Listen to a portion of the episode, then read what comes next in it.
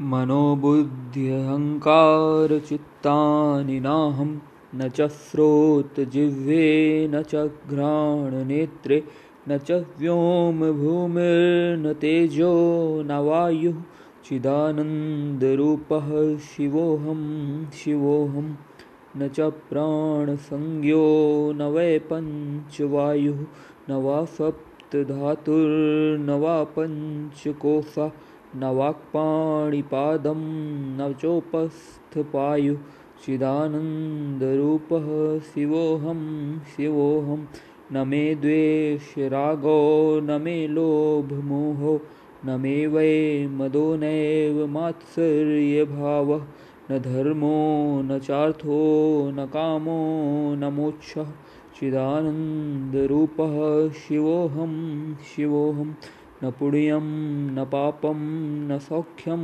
न दुःखं, न मन्त्रो, न तीर्थं, न वेदा, न यज्ञः।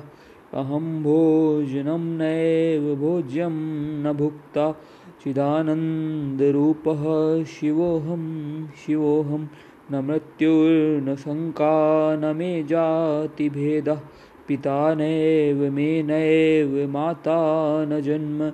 न बन्धुर्न मित्रं गुरुर्नैव शिष्यः चिदानन्दरूपः शिवोऽहं शिवोऽहम् अहं निर्विकल्पो निराकाररूपो विभुत्वाच्च सर्वत्र सर्वेन्द्रियाणां न चासङ्गतं नैव मुक्तिर्न मेयः चिदानन्दरूपः शिवोऽहं शिवोऽहम् ये आदि शंकराचार्य द्वारा रचित निर्वाणाष्टकम निर्वाणाष्टकम था।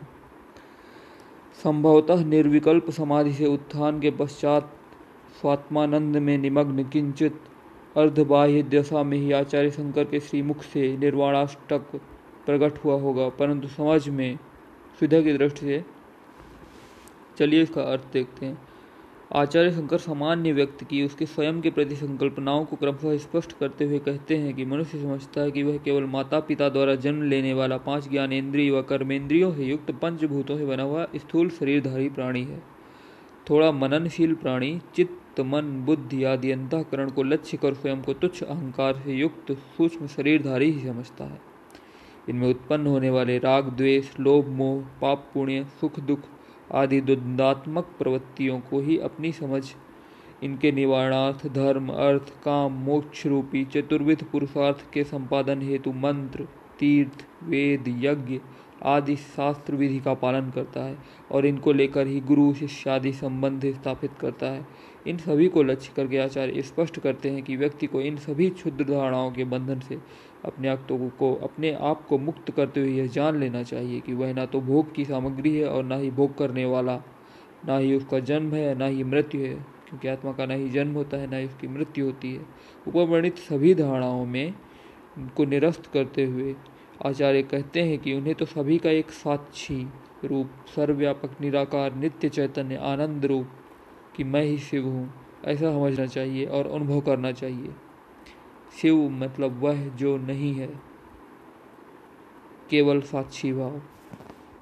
बाकी ये शरीर, मन, बुद्धि, अहंकार, ये सब तो चले जाएँगे। सिर्फ़ आत्मा ही है आत्म स्वरूप जो है ब्रह्म पर, ब्रह्म का स्वरूप बोलते हैं, वही है। शिवोहम शिवोहम, चिदानंद रूप शिवोहम शिवोहम। धन्यवाद।